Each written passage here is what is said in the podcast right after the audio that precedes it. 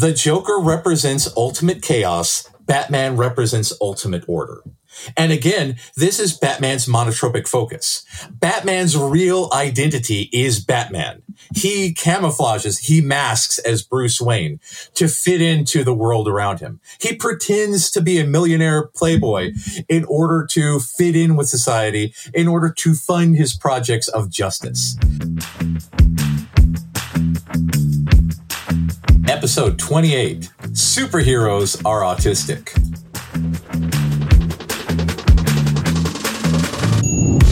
Welcome to the Autistic Culture Podcast. Each episode, we dive deep into autistic contributions to society and culture by introducing you to some of the world's most famous and successful autistics in history. Before we get started, a quick disclaimer on how we use the word autistic. The purpose of this show is not to diagnose the people or characters we discuss as autistic. While some may have announced being autistic, what we're really sharing here is our observation of what is representative of autistic culture. It can sometimes be difficult for autistic people to celebrate our natural tendencies and traits due to the perception of autism as a disorder that needs to be fixed a long history of damaging medical interventions to get autistics to fit in with mainstream culture, and protective masking skills many of us have developed to try to stay safe. Whether you are autistic or just love someone who is, your hosts, Dr. Angela Lauria, the linguistic autistic, and licensed psychological practitioner Matt Lowry, welcome you to take this time to be fully immersed in the language, values, traditions, norms, and identity of Autistica. Autistica.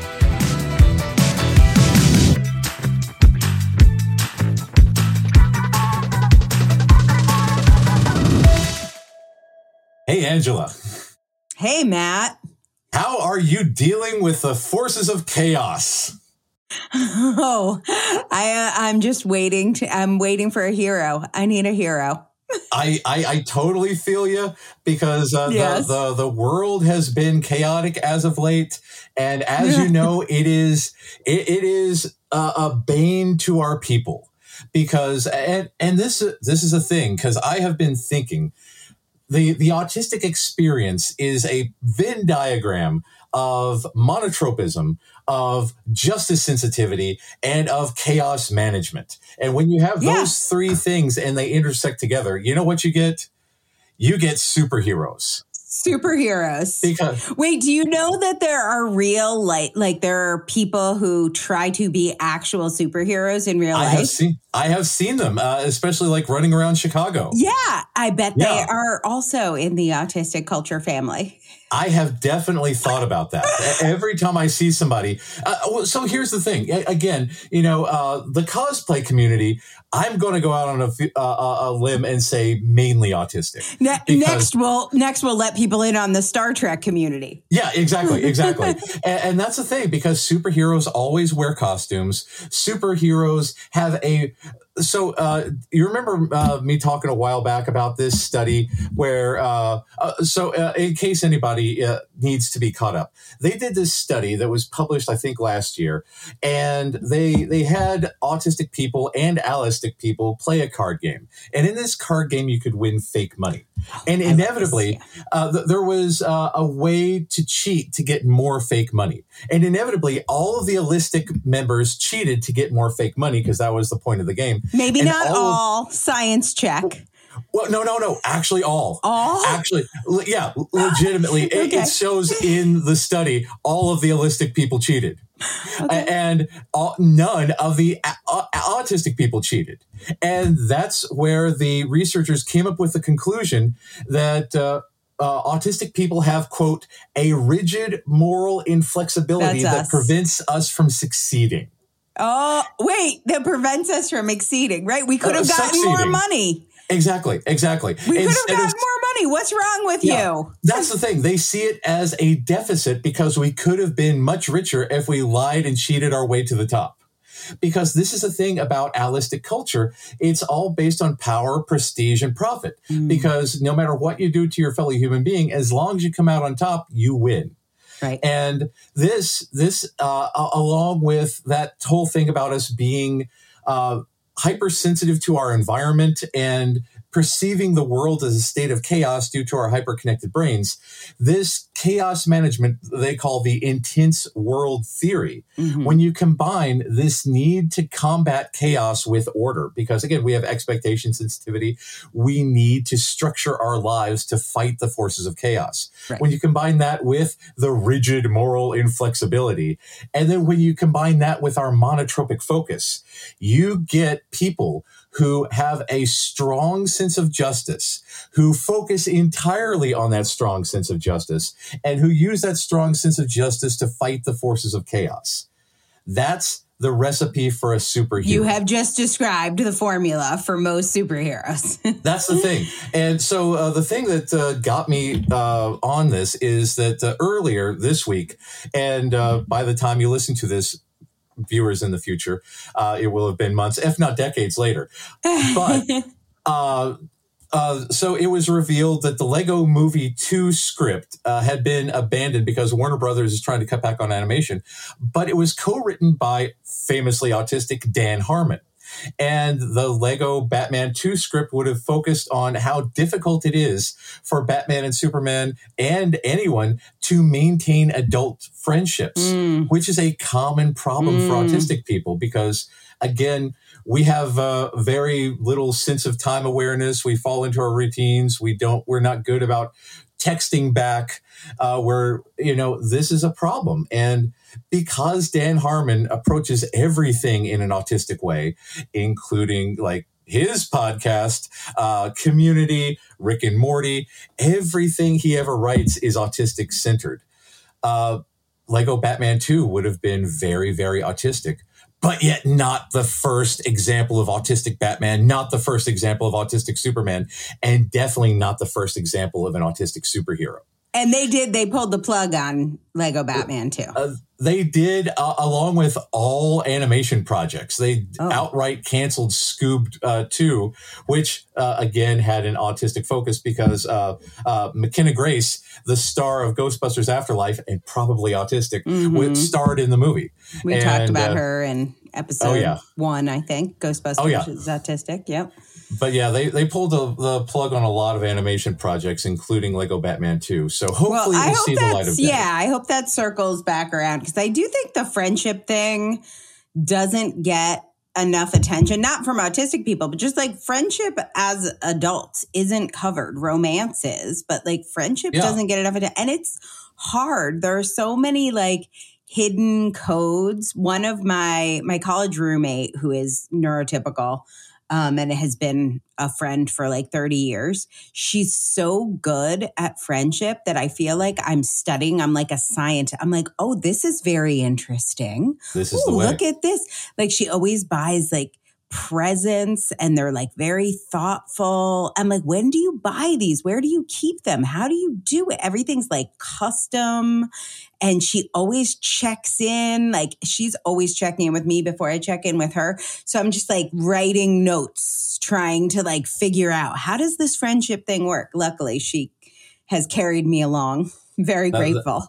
That's some Leslie Knope level friendship. yeah, exactly. Exactly but yeah, that's that's the thing, and uh, I so so so today I want to talk about the long history of autistic superheroes and where they originated okay. uh, with autistic authors. In particular, we're going to go all the way back to 1906. And, uh, we, we are going to talk about Robert E. Howard. Robert E. Howard was a prolific pulp fiction writer who, uh, over the course of 15 years, wrote 300 short stories and 700 poems. Oh, damn. That's some Hamilton level writing. That oh, yeah. is prolific. Yeah. Uh, because he he was a uh, uh, but okay, so yeah, yeah, but we'll get into the yeah. So anyway, okay. it starts off with Robert E. Howard's father being a doctor during the Texas oil boom, and the Texas oil boom. If you don't know about it, watch Old Country or No Country for Old, for old Men. men. Yep, I yeah, know that movie. Where there's a lot of violence, there's a lot of backstabbing, there's a lot of all sorts of horrible, horrible things. And being a doctor uh, in Texas during the oil boom, Robert E. Howard grew up watching signs of horrific violence against each other. he saw that there were all these evil, evil people doing horrible, horrible things to people. And he was very hurt by this.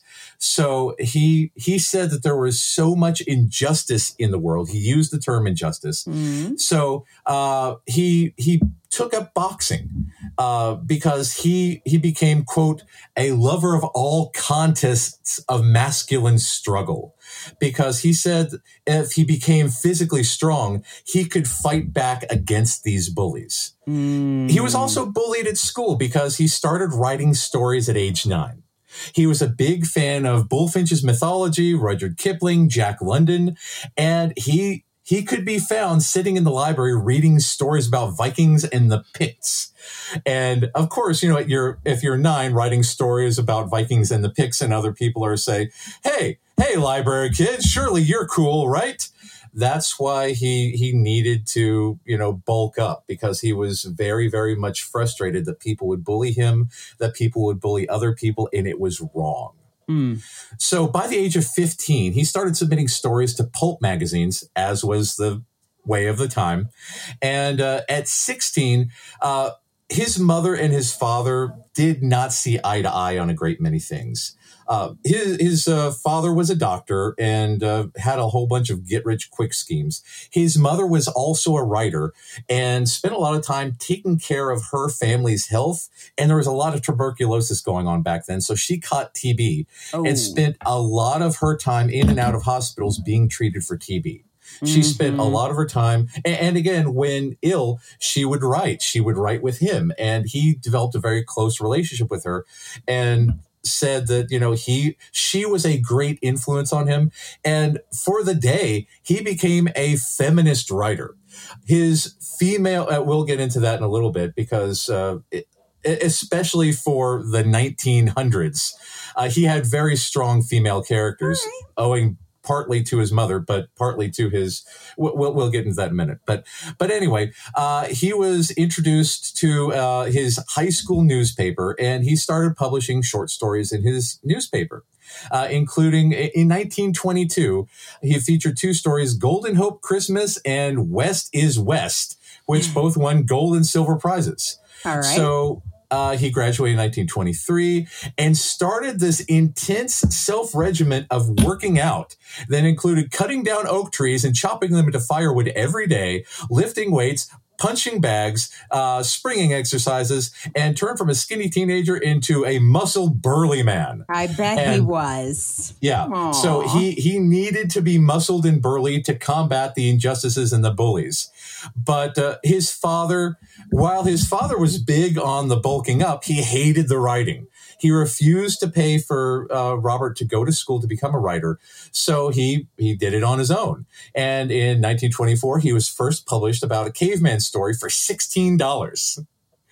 Sixteen dollars, and that was a that was a prize for him. That's so, huge. Yeah, yeah, and so, but in comparison, uh, he he decided to start working as a soda jerk for eighty dollars a week, but he eventually hit burnout because he was overworking himself, as the majority of us do.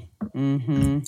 In 1927, he invented the genre of sword and sorcery when he created Kull the Conqueror, Solomon Kane, and Conan the Barbarian. Oh, wait, what year are we in? 1927. Wow. All right. So Conan the Barbarian is entirely based on his views of uh, you. You have to be strong in order to advocate for the weak. You have to be strong to fight injustice. You have to be strong in order to take on all of these forces of evil. And that became a major theme in his life. So by the time he was 23, he was a full time writer and he started deep diving into Celtic origins and Gaelic. Same. And he met, and through, through these studies, he met a pen pal. Okay. And, uh, his his pen pal loved writing and wrote a hundred thousand letters in his lifetime. And his pen pal set up this circle of writers, which was like uh, the 1900s version of Discord. Nice. That friend was H.P. Lovecraft. Oh. So so Robert E. Howard became a founding member of H.P. Lovecraft's inner circle, and H.P. Lovecraft referred to Robert as Two Gun Bob because he loved talking about the Wild West. He loved talking about uh, justice. He loved talking. So they collaborated on many, many stories, including like Cthulhu stuff. And Robert E. Howard came up with Sh- Shuma-Gorath for the Cthulhu mythos, mm-hmm. which is a big reason why the most recent Doctor Strange movie. Fun fact: the original Doctor Strange uh, uh, was uh, partially written by Dan Harmon, and uh, oh. Doctor Strange is coded as autistic in the movie because, again, massive interest in uh, reading, massive interest in research, massive interest in music. Uh, Doctor Strange is autistic, at least in the first Doctor Strange movie. But but anyway, so Shuma-Gorath, Doctor Strange's arch nemesis, was originally part of the Cthulhu mythos and originally fought Conan the Barbarian. So uh, he and Lovecraft's inner circle spoke extensively of the concept of barbarism versus civilization. And Robert E. Howard said that civilization was inherently corrupt and fragile because of the people who created it. Uh, it this was summed up in his famous line from Beyond the Black River. He said, "Oh, here, uh, let me uh, give you this quote.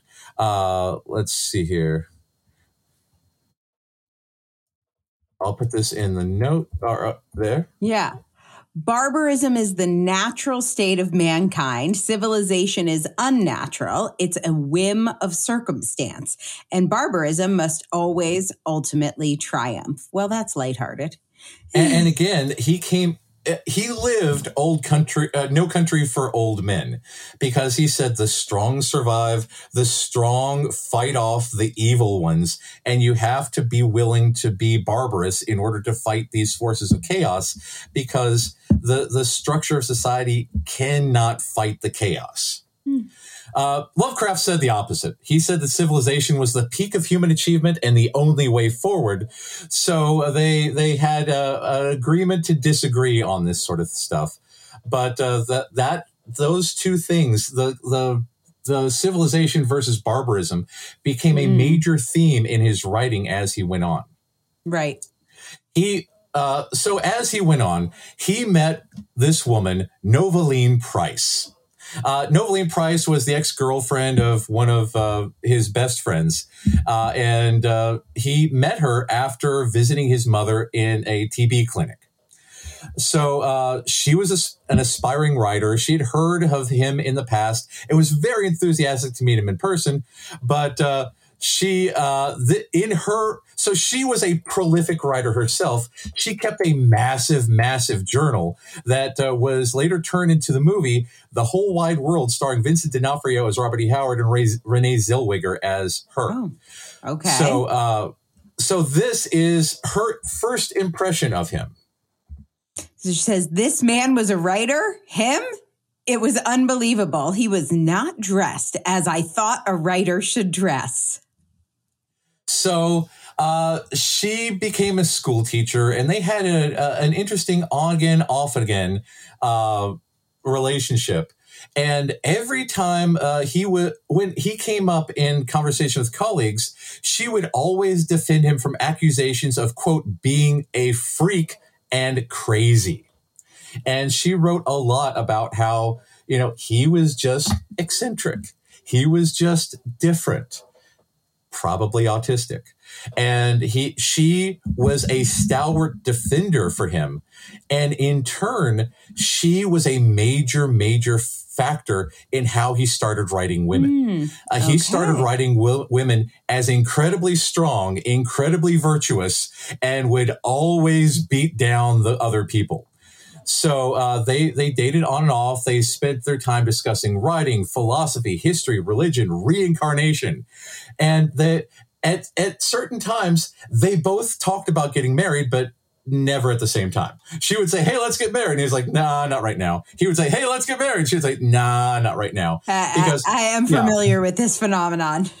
yeah, yeah, yeah. And uh, she, they, they, they became very this is the state of the relationship. They they very much admired each other.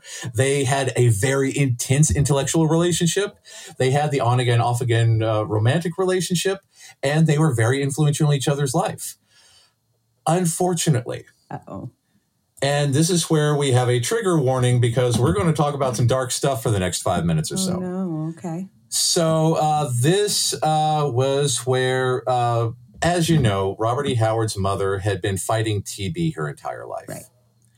And in 1936, all of his friends had gotten married. Uh, his the, the pulp magazines, uh, due to various circumstances, were being assaulted by you know uh, yeah, all, all it was kind of the end of that. So he's Yeah. 30 at this point. yeah, He's 30. um, he's had some career success. He kind of has a on again, off again girl. But yeah, Yeah. Pulp Magazine's not doing well. so he's been talking a lot about suicide. Oh, okay. and he's he says yeah life is not great uh, i don't see it getting any better he asked his father so if mom dies are you going to join me and his father says of course i'll join you wherever you move i'll move there with you because his father does not get it No. so uh, in 1936 his mother fell into a coma and the nurse said that she would not recover and uh, so he he went out to his car in the hospital parking lot and shot himself. He died eight hours later At 30? at 30. No. He, uh, again, because of suicide and these intense emotions and this kind of stuff, autistic people have an average life expectancy of 36, I and know, he did that's not make it. crazy. And because of uh, that, uh, his father inherited all of uh, the rights to the Conan stories, uh, and he sold them to a bunch of neurotypicals who still make money off of them to this day. Uh, and he he died without ever knowing that he would create a genre. He died without ever knowing that he would change the world. Because back in his day, again, he was paid very little for these little stories that popped up Right. he he did not know what an influence he would be. He did not know that he would create feminism with Dark Agnes de Chastillon, uh, first appearing in Sword Woman in 1932. Okay, I He already cre- love her. She might be my like superhero of choice. He he created the the modern uh, the the strong pirate Helen Tra- Tra- Travell in the Isle of the Pirates Doom in 1928, and uh, uh, Conan's supporting characters Bêlit in Queen of the Black Coast and Valeria of the Red Brotherhood, Red Oh. Nails, as well as the Ukrainian mercenary Red Sonia. Oh, right. Okay. Some of that sounds familiar. I like Red yeah, Sonja. Yeah, uh, there, there was a movie back in the 80s about her. Yeah. And he created all these characters because that was his mom and that was his girlfriend. Strong, strong, women. He he initially had a problem with racism, but after talking with Lovecraft, who also fairly racist, I might add, Mm-hmm. but later started adding strong black protagonists and strong Jewish protagonists. Wow. So he he learned from his mistakes and started to correct. But again, he his career only lasted 15 years because he took his life at the age of 30. And even that's amazing because he started so young because special interest, monotropism, like to have a 15 year career when you die at 30 is pretty impressive. Exactly. And to make this mark on the world.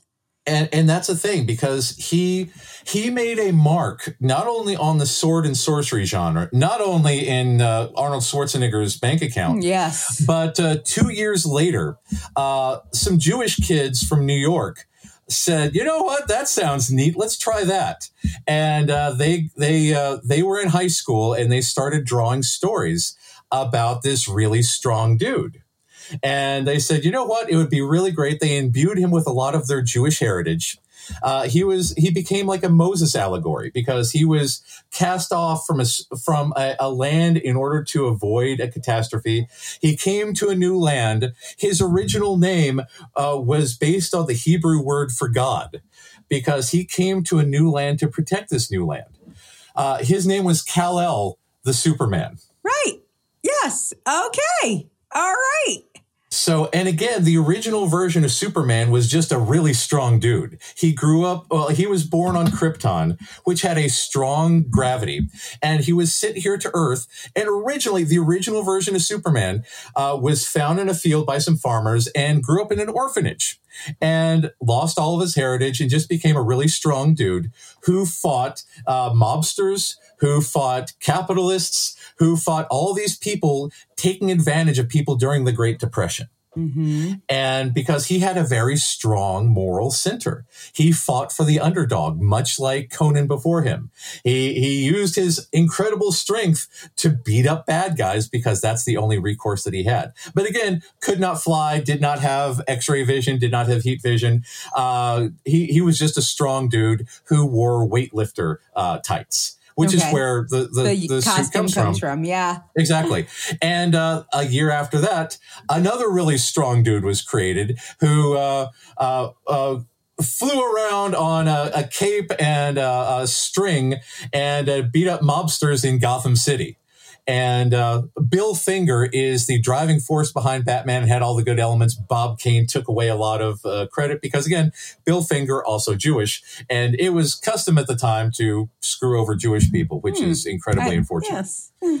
So Batman and Superman were both created. And then a year after that, an invincible man was created who wore tights and a cape and could fly and leap strong buildings in a single bound and f- had a nemesis that was a bald, mad scientist who wanted to take over the world. This was Captain Marvel. Uh, oh. Uh, Captain Marvel uh, initially was much more popular than Superman. He wore some red tights. Uh, people today know him better as Shazam. He just had a recent movie come out. Mm-hmm. But uh, Captain Marvel was originally Billy Batson, a young boy who got magic powers by screaming the word Shazam. Again, not his name, because if you scream your own name and you transform, that's mightily inconvenient. Yes. So Shazam could fly. Shazam had all sorts of superpowers. Shazam's arch nemesis, Dr. Sivana, was a bald, mad scientist who wanted to take over the world uh, and ha- had all these friends and had his family. Uh, Mary Marvel, Captain Marvel Jr. Captain Marvel Jr. was the reason that Elvis wore a cape and uh, his uh, jumpsuit because Elvis was a huge Captain Marvel fan. So Captain Marvel outsold Superman all over the place, which caused DC to be very, very upset and lots of lawsuits. Uh, they ping pong back and forth. But in 1953, Fawcett Comics that published Captain Marvel went out of business, and Captain Marvel was dead for a while. Okay. Uh, the the copyright lapsed, and uh, in the 1960s, Marvel Comics said, "You know what would make a good name? Captain Marvel." So that's the reason that Marvel now has Captain Marvel. And mm. in 1972, Captain Marvel was licensed to DC, but again, he couldn't be Captain Marvel anymore, so it became Shazam again screaming his own name in order to get superpowers. And by 1991, he was fully integrated into the DC universe. Fun fact, which I find fun because I love fun facts. Hmm. So Djimon Hounsou uh, is a an actor who uh, in Guardians of the Galaxy plays Korath the Pursuer. And he later reprised this role for the Carol Danvers incarnation of Captain Marvel. But he also played the wizard Shazam in the Shazam movie. So he is the only actor to be in both Captain Marvel movies. Huh. Uh, the, the DC Captain Marvel and the Marvel yeah. Captain Marvel. Right. because Djimon Hounsou is a, a, a, a power player. So yeah, fun fact if you want to impress friends who are in, yeah. We love sharing stories of autistic culture. And if you are seeing yourself in any of these stories and you're wondering if maybe you're one of us, or maybe you're already diagnosed or self diagnosed, and you want to know if Matt can help you live your life better and be more authentically autistic check out his website at mattlowrylpp.com. That's Matt, M A T T, Lowry, L O W R Y. And then that LPP, it stands for Licensed Psychological Practitioner. So head on over to mattlowrylpp.com and learn more about working with my buddy Matt. We'll come back to Superman in just a bit. I, I want to rewind a little bit to 1989. Big year. Because back in the day, uh, back in the 60s, we had Adam West as campy Batman. I and remember. I loved it. It was a childhood favorite. yeah, yeah. Some days you just can't get rid of a bomb. Mm-hmm. And he he became the face of Batman until ABC said, "You know what? This is a very expensive show. Let's do other stuff." And that was the face of Batman for a very long time until The Dark Knight Returns came out in the 80s, featuring a grim, gritty future Batman fighting mutants and all sorts of stuff. And that, so there, there was a man, and oh, I'm blanking on his name, but he said, you know what? We really need to make a Batman movie. Starting in the 1970s, he wanted to make a Batman movie. Then in the 80s, when The Dark Knight Returns came out, he said, oh, that would make a good Batman movie. And so he started telling people and talking to directors. And he met this young autistic man who was just recently fired by Disney for being too dark, named Tim Burton. Ah, okay. so uh, he said, you know what? Look at this comic. And Tim Burton said, well, you know, it's an adequate comic, but you know what we really need to do? We need to rework this a bit. So Tim Burton spent a few months reworking Batman. And uh, so historically, Batman's parents were killed in Crime Alley by this man named Joe Chill. And that's what caused him to become a crime fighter. Tim Burton said, you know what? We need to fix this. Let's make his parents killed by the Joker. Mm. Because Tim Burton's focus on this was not a guy in a bat suit.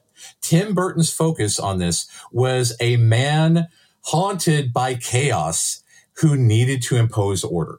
Ooh, okay. So the Joker, Back to the, our autistic themes here. The Joker represents ultimate chaos Batman represents ultimate order. And again, this is Batman's monotropic focus. Batman's real identity is Batman. He camouflages, he masks as Bruce Wayne right. to fit into the world around him. He pretends to be a millionaire playboy in order to fit in with society, in order to fund his projects of justice. He spends all of his time in the basement uh, with surrogate dad, Alfred, uh, surrogate dad brings him food, you know, polishes his bat suits, put away his boomerangs, and his mission is justice. Every night, mm. all night, he's out fighting. And so, so uh, fun fact, uh, some fun backstory on this. I've got all sorts of interesting uh, personal notes on the making of the Batman movie because for many years I was pen pals with a man named William Hootkins. And William Hootkins played Porkins in the first Star Wars movie. And uh, he also played uh, the uh, the guy in Indiana Jones who takes the Lost Ark. He plays uh, the guy in Flash Gordon who is a scientist. He plays uh, the Lieutenant Eckhart in Batman. He's been in like ninety movies. He was cut from the island of Dr. Moreau because of a personal argument with Marlon Brando, and uh, he we we talked a lot. He once called me uh, long distance from England and talked about his next door neighbor John Cleese because they would sit outside and uh, feed the squirrels cherries together. They would import cherries and feed the squirrels together. And then one day, the mailman knocks on John Cleese's door. John Cleese thought it was a squirrel, so he opens the window and screams, "Go away! I don't have any more cherries!" and then slams the window, as John Cleese is one to do. So uh, Bill Hootkins and I corresponded for years until he, you know, died of cancer. Did but, you uh, just had, randomly start sending him snail mail letters? Oh, oh, uh, like I as created, a fan. Back in the day, I uh, I noticed that Porkins was a uh, uh, Porkins exploded for no reason. And being a fat kid with a beard, he was a fat pilot with a beard. And his uh, droid was R5D4, which was the other droid at the Sandcrawler in the opening of Star Wars, right? But R5D4 disappears right before he explodes, probably because of pyrotechnics issues. But again, I created a grand conspiracy theory, uh, made a website about it, and uh, wrote a letter to Bill Hootkins and said, "Hey, we're we're big fans of yours, me and my brother." I, I, like your work. I'm really impressed you were in Batman and in Flash Gordon and this and this and this. And uh, he first thought we were crazy, yep. as one does. Uh, but his wife eventually, he was living in England, and over a cup of tea, his wife said, "No, they seem just like good kids. Why don't you call them?" So one day, I get a long distance call from England, and it's Bill Hootkins, and I'm like, "You're shitting me, really?" oh my god! So we sat and talked on the phone, and then we corresponded by email for many years. And he would tell me when he's working on a new movie, and you know, we we he's he had all sorts of interesting stories. Uh, turns out that the opening of Batman, when the the two parents are robbed, just like, you know, Bruce Wayne's parents were robbed. One of those is the guy who plays Biggs, Luke's childhood friend from Star Wars. Because again, in England, there's like 15 actors and they're all in everything. So uh, yeah, he he had a lot of behind the scenes stories. He was a very very nice guy, and uh, my first ever massive uh, campaign was to get him an action figure because he didn't have an action figure. So I wrote letters to Kenner, then Hasbro. Uh, I interrupted every chat to talk about Porkins and how cool Porkins was. Uh, I uh, eventually they gave in and said, you know what, we're going to make Porkins. I'm like, oh, great. So he got his Porkins action Aww. figure and he was so impressed that he started doing the con circuit and signing pictures. And one of my best, one of the things I keep in my cave where my best, this is my good stuff. My best stuff is in my cave. Ooh. And my best stuff includes a, uh, uh, uh, uh an autograph of Porkins from William Hootkins saying, you can hold it. So, because that was his line from the movie. Yeah. Yeah. But, but, but, anyway, side note on that, he had a lot to say about Tim Burton. He said that Tim Burton is a wonderful, gentleman. He said that Tim Burton, uh, uh, looking back on it, clearly autistic. Uh, he said that Tim Burton had a personal interpreter because he didn't understand what Jack Nicholson said. Mm because Jack Nicholson apparently had big flowery language. Tim Burton couldn't wrap his head around, and he said, "What did he say?" So but but apparently Jack Nicholson also a wonderful guy. Tim Burton a wonderful guy. He uh, he said that uh, he was it was one of the best times he ever had working on a movie set. Also, the set from Axis Chemicals and the opening of Batman was also used in Aliens as uh, where the aliens took over. So on the set of Batman, you see all sorts of alien goop left over from the previous production. Wow, but long okay. story short, long story short, Tim Burton's Batman is a man who has no friends, who spends all of his time sitting in his cave waiting for his monotropic interest fighting bad guys. He has a very rigid uh, rule about no guns because guns killed his parents. He might explode you, but uh, you know he blew up a chemical factory. But uh, he he had a very very rigid rule about that and a very rigid rule about justice. And this worked. And this was the biggest interpretation of Batman. So Warner Brothers said, you know what? We trust you. We want you to make the ultimate Tim Burton Batman movie. And Tim Burton said, fantastic. I've got ideas. so Batman Returns. Batman Returns was shot uh, uh, to take place in winter. So with black Gotham City, with black suited Batman, black suited Catwoman, uh, and white snow all over the place, he effectively made it a black and white movie. Mm. Tim Burton's special interest is German expressionist cinema.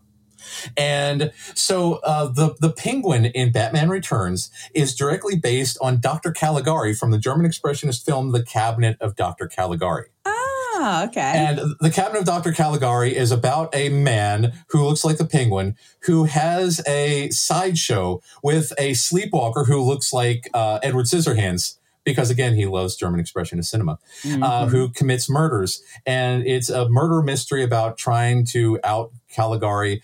The German government in the 1930s did not like that uh, it was critical of people in positions of authority because fascism. So they made the director shoot an alternate ending that was tacked on, where the protagonist turns out he was just a delusional uh, patient in a mental asylum, and Dr. Caligari was the benevolent doctor of the mental asylum.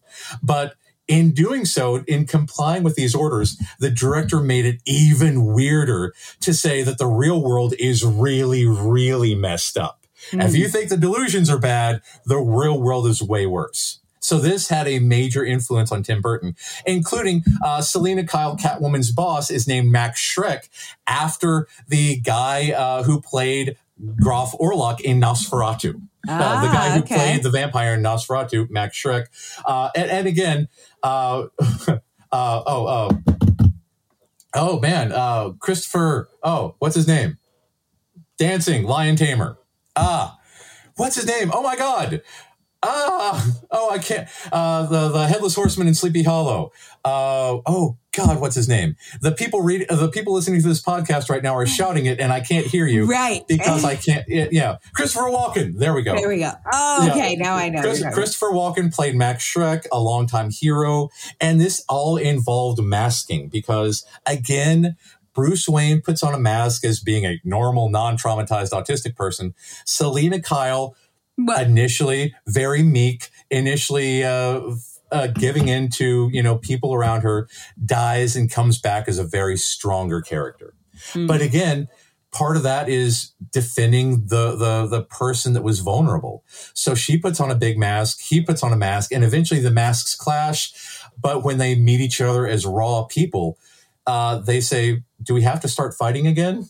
Because they they have this connection because they understand why they're masking, why they mm. have this thing. And it's the ultimate like autistic relationship of getting past the mask and finding the vulnerability within.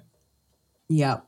So, uh, yeah, that that became a very big. Also, Pee Wee Herman played the Penguin's father. Side note. So, hey, uh, so uh, the people at Warner Brothers said, you know, it, it, it, seemed really great, except for you know all the sexual comments and the time when the penguin was eating raw fish and the fact that it wasn't very marketable to the Happy Meal. Uh, let's let's change that a little bit. And he said, no, I'm not changing anything because I have PDA and a very strong moral responsibility. Uh, so they said, all right, we'll get Joel Schumacher and that that was a whole other thing. But but the 1989 and the 1992 Tim Burton Batman very autistic. Mm. So this these again very much inspired later superheroes, especially the, the Kevin Feige, especially the Marvel Cinematic Universe, and especially this man named James Gunn. Okay. And James Gunn has a strong history of including autistic explicitly, I might add, autistic characters in everything he does. Huh. For instance, like in 2010, he created the superhero deconstructionist movie Super with Rainn Wilson and Elliot Page. Yeah. And uh, I, I, strongly suspect that both of them are autistic, uh, especially if you ever watch Juno, if you ever watch The Office, if you ever see interviews with them. But uh, Frank and Libby became the Crimson Bolt and Bolty, and they they were. This is set in the real world where people do not have superpowers. But again, Frank is this man who is in a really rough marriage. His wife just left him for her drug dealer and he has a very strong sense of justice. He has a lot of monotropism. He has no friends except for Libby. She also has no friends. She wants to get in on this strong sense of justice. She also has monotropism. So they become a real life pair of superheroes where they, like the people in Chicago, dress up and fight crime, including trying to save Frank's wife from this drug dealer. And this is James Gunn's commentary. This is James Gunn's expression of how this came to pass. And, and, of course, you might know James Gunn better from those movies, The Guardians of the Galaxy. Right. That is how I know him.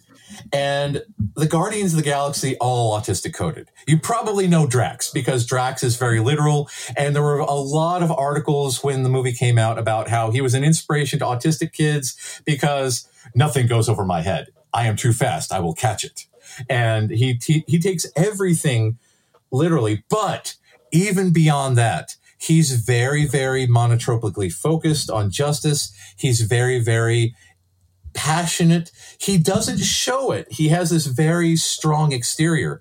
But in Guardians of the Galaxy 2, there's this heartbreaking scene where he's laughing and laughing and joking. And then Mantis, who is an empath, again, autistically coded, uh, autistically coded for the traditional as they would say, female phenotype, because again, she's she's got big emotions. She's socially awkward. She can do all kinds of neat stuff. So she touches Drax and feels his emotions, and they mm. both start crying because she knows that beyond this mask, he is a very, very broken, hurt man who misses his family. He misses his wife and he misses his daughter.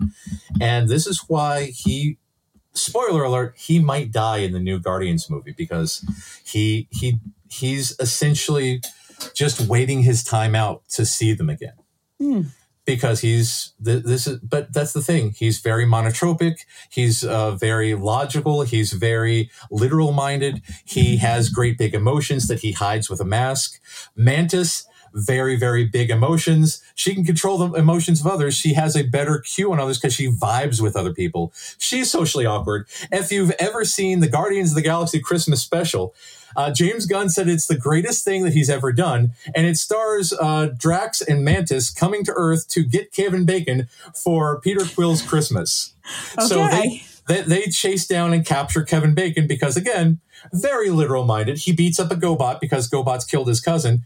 Canonically, GoBots are part of the Marvel universe now. So, so anyway, very autistically centered. But we also have Peter Quill, who's very much stuck in the past. He loves the 80s much like you know some other people that I am. You know, he's he's kind of stuck in the past. He's traumatized by the death of his mother. He didn't know his father. Boy, his father is a uh, has a massive ego. There's a pun. Uh, uh, he, his father is actually Ego the Living Planet, played by oh. Kurt Russell. Yeah, but uh, he he has this very literal sort of way of viewing things. Uh, I mean, he I mean he's he's good at like movie references, much like Dan Harmon but everything that he is is seen through a lens of movies, is seen through a lens of pop culture, is very much like James Gunn himself. Mm. So uh, then we have Rocket, the only one of him that there is. And in the new movie, we'll find Rocket's friend, who is an otter who is also surgically altered by the high evolutionary, just like Rocket was.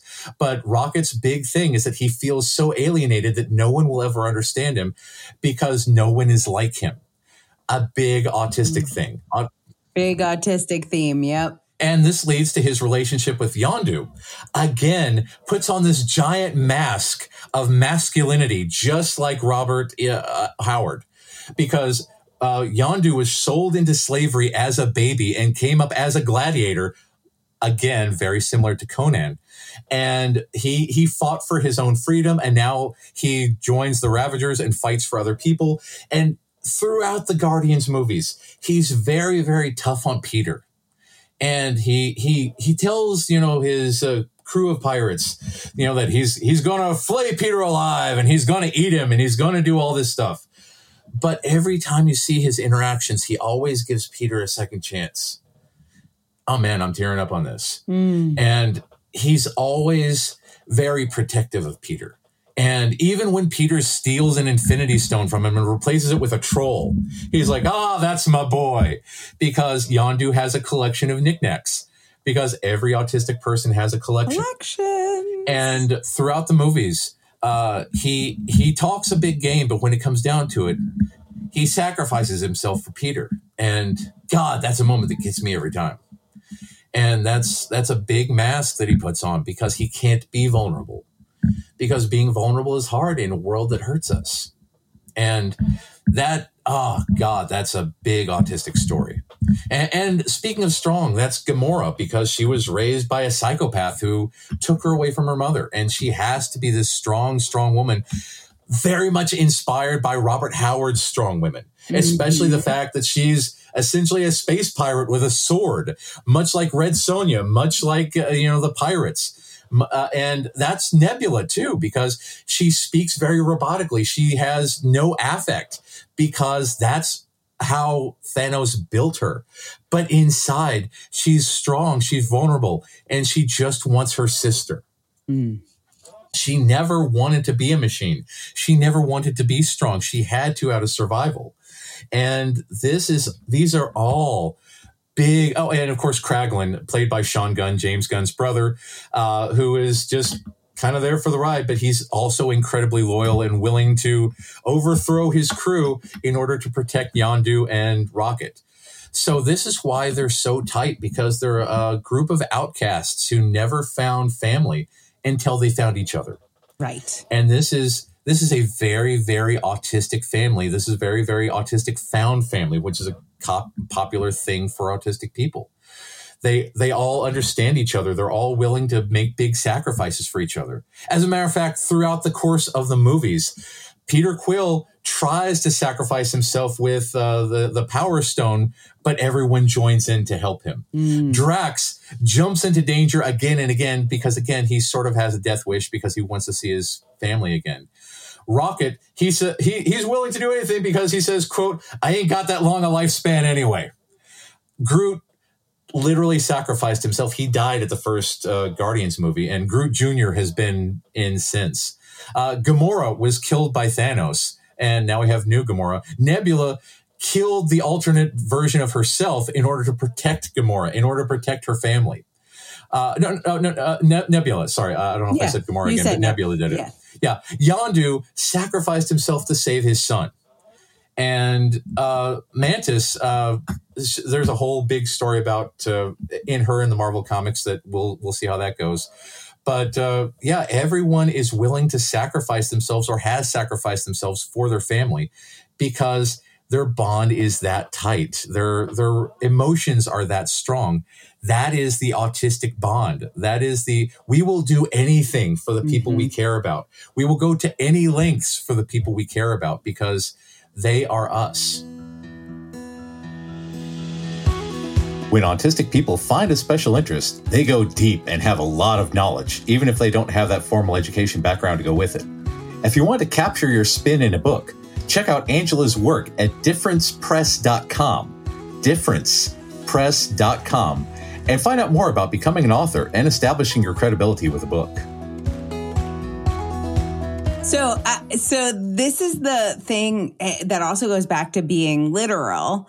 It yes. took my husband a really long time to tell me he loved me because he has like all these things that I love you means. Like one of them would be I would die for you. Like, yeah. of course. So he's like, I'm not just going to say that if I don't mean it. And yeah. so I think in neurotypical culture, like you'll just say, like, I love you, I care about you, we're family, I do anything for you, but no one actually expects you to do anything for no. you. But like that doesn't even, we're like, well, then why would you say that? You should say something else because that's confusing. Because now I think you're going to do anything for me.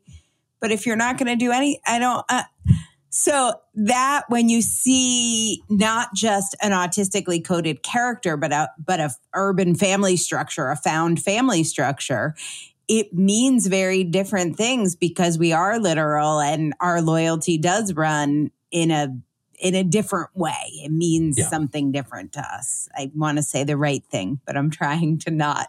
Uh, yeah. It feels yeah. very right. I know I get righteous about this, but it's just like, why would you say it if you didn't mean it? It feels like you're lying. Exactly, exactly, and, that's the thing because in Thor: Love and Thunder, Peter Quill says specifically that you know he that he tells Thor that he needs to find people that he loves, find his family because he legit loves the Guardians those are his family. He really, really does love them, and that's that's a big thing. Uh, and like you said, you know, Allistics will say, "I love you." They don't mean it, right? They it, mean, it's, it's "I enjoy your company" or something. Yeah, yeah. It, I won't kill you today. right.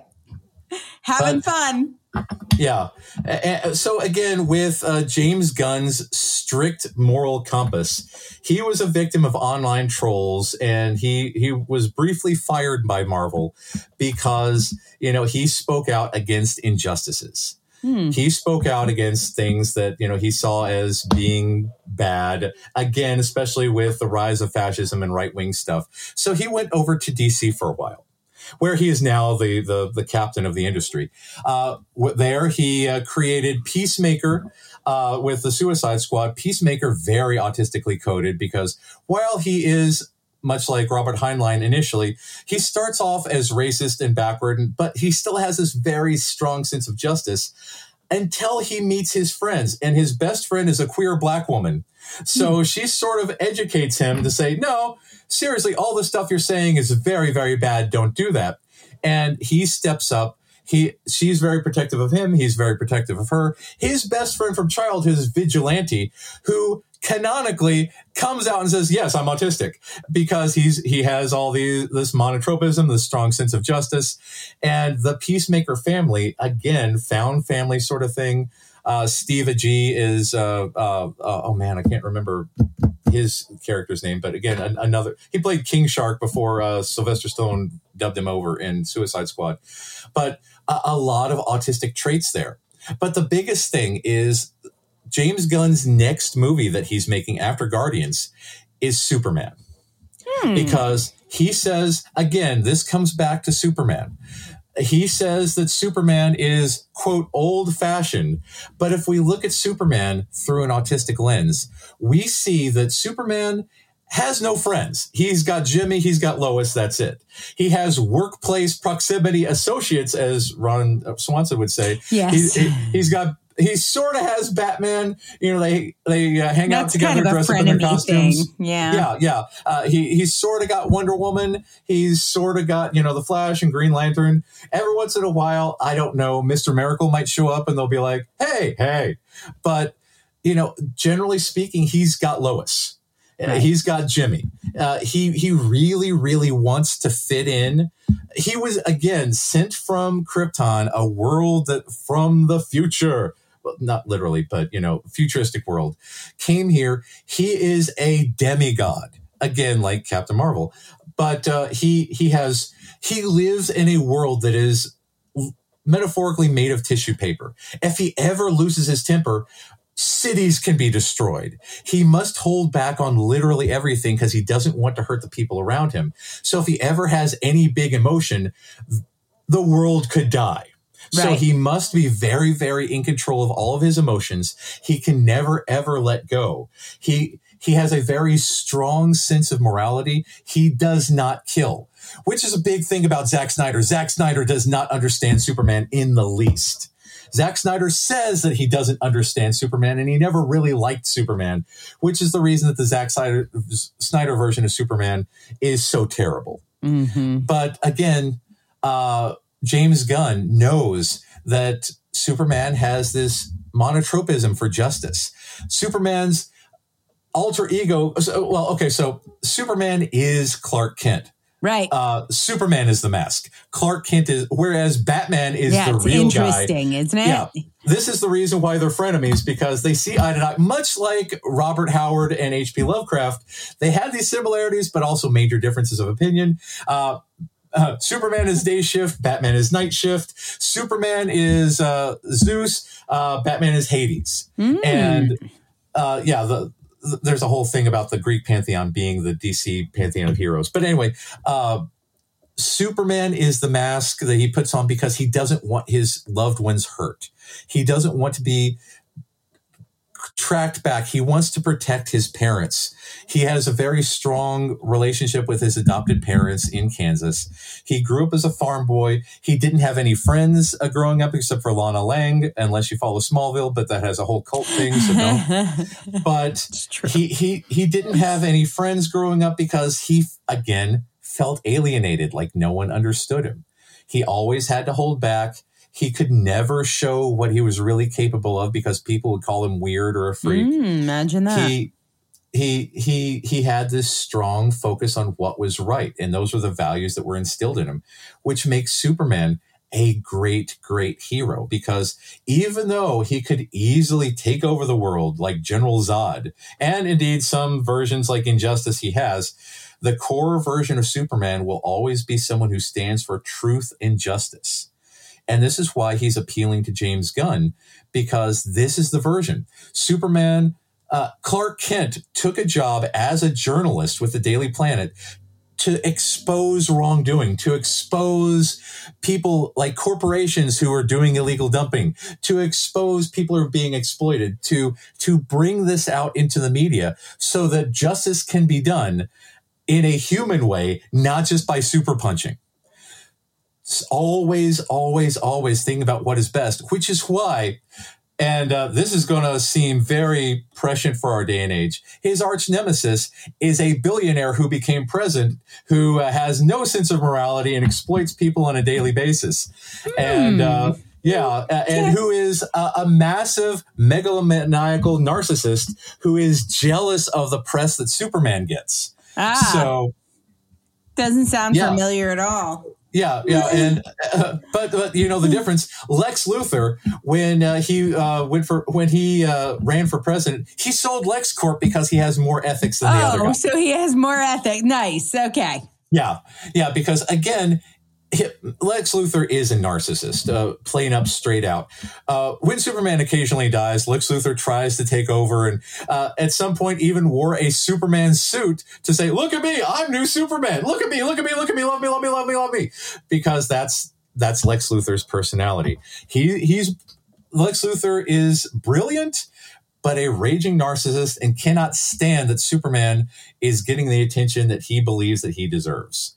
So there is the rivalry on that because Hmm. uh, they they both have great power, but Lex Luthor is using it for his personal gain, Right. whereas Superman is using it for the benefit of everyone.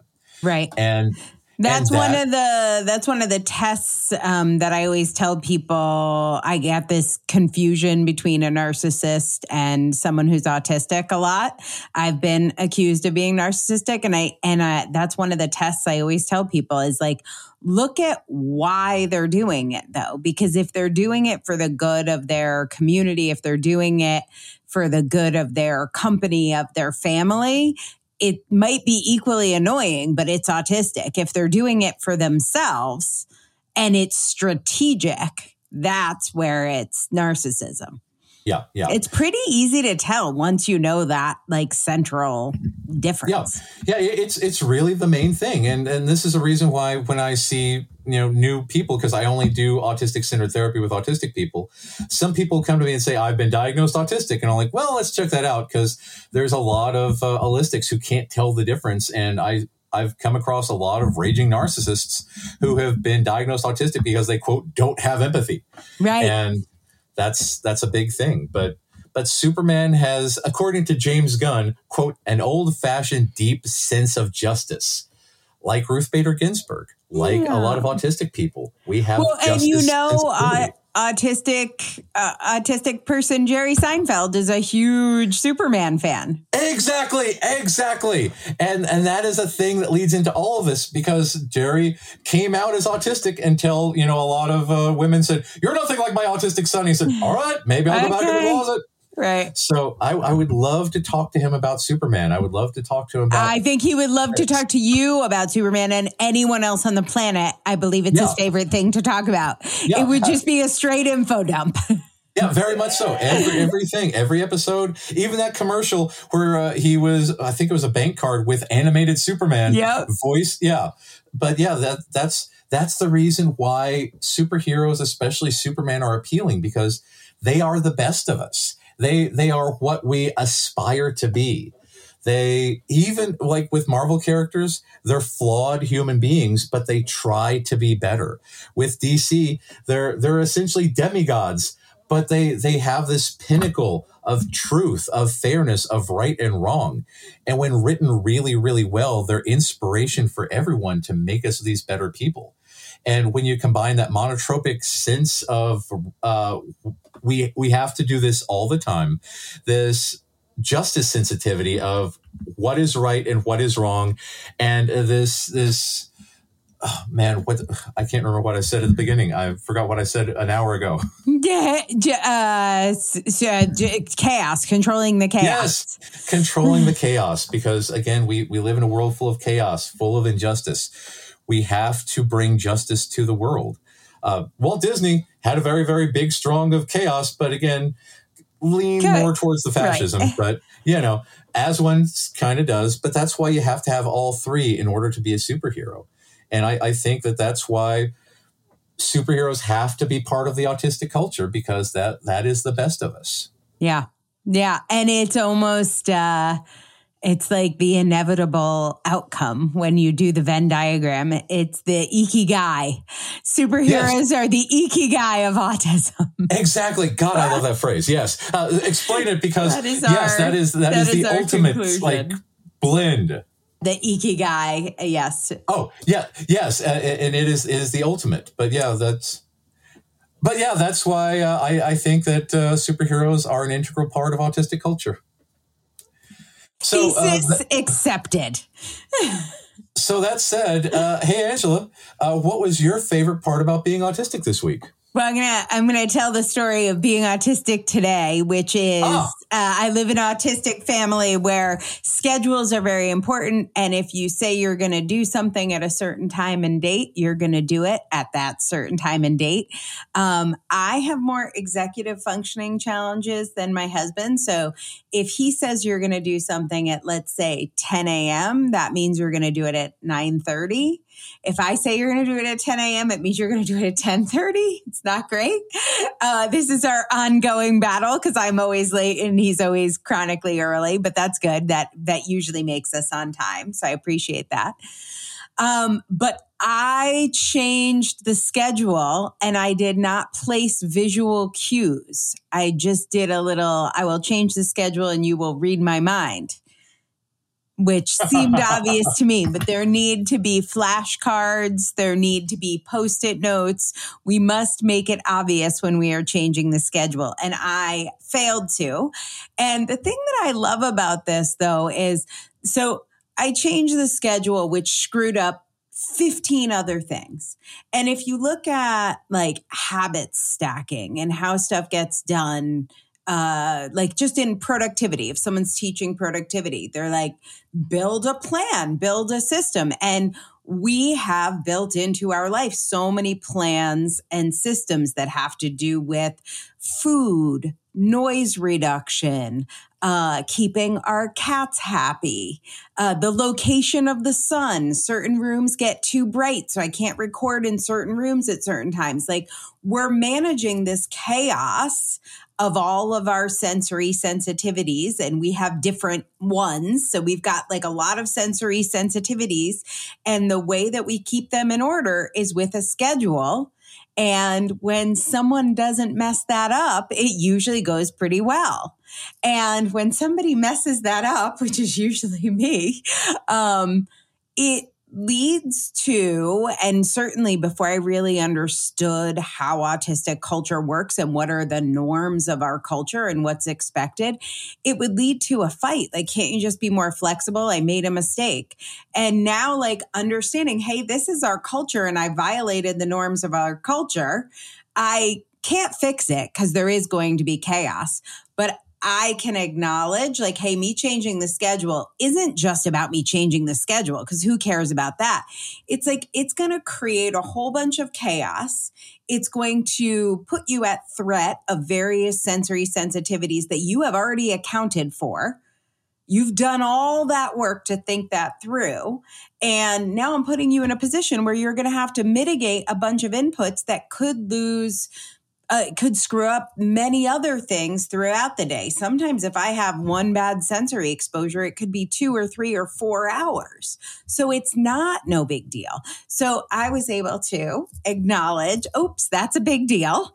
Um, and uh, it it required a little bit of jiggling, but somehow we made it all come together. I'll do a little check in shortly, but I think just knowing, hey, in our culture, when we say something, we mean it is so important to the other people around you that are autistic because otherwise it just feels like gaslighting and crazy making. It's so. a violation of our social code.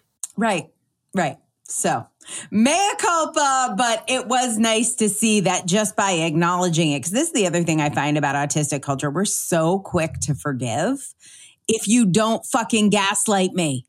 Yeah, yeah, yeah. Because then uh, I get not quick to forgive, but if it's just like, oh, that is a big deal, then it's like, okay, we can work with this now. It sucks, but people make mistakes, and I'll do my best to manage the chaos you have now thrown into my life. But if you're just like, what's the big deal? Yeah. then you have to pull out the big guns and argue extensively with citations and all. Yes. And that's why we have Excel spreadsheets. exactly. This is the way yeah. So uh, I really enjoyed hearing about superheroes. I got to say, I, I've known that they were on the team, but it was nice to hear the breakdown 100 years of history plus. I, I, I had a fine info dump and I'm, I'm glad to be here for it.